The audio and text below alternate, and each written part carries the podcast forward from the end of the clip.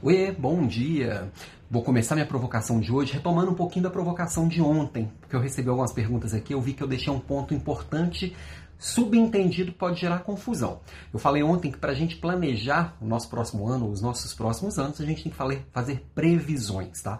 E para isso a gente tem que ter uma cabeça de futurista e não de futurólogo, tá? O futurista ele pega o que já existe e projeta para o futuro para ver quais são as possibilidades e trabalha com possibilidades reais. O futurólogo ele fica fazendo projeções, coisas do tipo: ah, a vacina vai começar em fevereiro, ah, em março volta às aulas, ah, em abril já vai estar tá tudo normal. Qualquer pessoa pessoa, qualquer guru desses aí, qualquer órgão de imprensa, qualquer governante que prever qualquer coisa nesse sentido, hoje, dia 30 de dezembro de 2020, é uma mera especulação. E a gente não deveria trabalhar com especulações, a gente deveria trabalhar com possibilidades.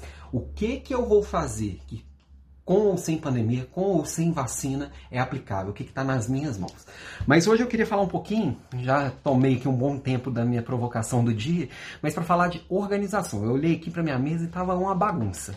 E uma coisa que a gente deveria ter cuidado, e que eu vou cuidar, é aproveitar esses últimos dias do ano, esses últimos dois dias do ano, para dar uma organizada nas minhas coisas, nas minhas gavetas, na minha mesa, nos meus livros, nas minhas anotações, porque algo desorganizado toma bastante tempo e energia da gente no dia a dia que deveria estar focado em outras coisas. Se eu sei exatamente onde está tudo e eu, eu tenho só o que eu preciso, elimino as, as coisas que estão ali em excesso, eu canalizo energia para o que importa.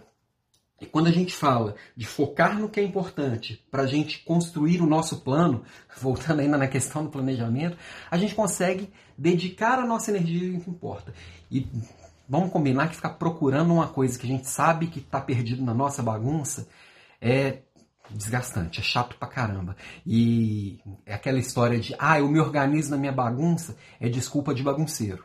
Então, eu como um bagunceiro nato aqui, mas que eu sei que eu preciso me organizar, vou dar um, um jeito aqui no meu escritório, na minha mesa, nos meus livros, e vou dar um tapinha geral nesses últimos dias para entrar o ano com as gavetas bem organizadas e com os papéis bem organizados.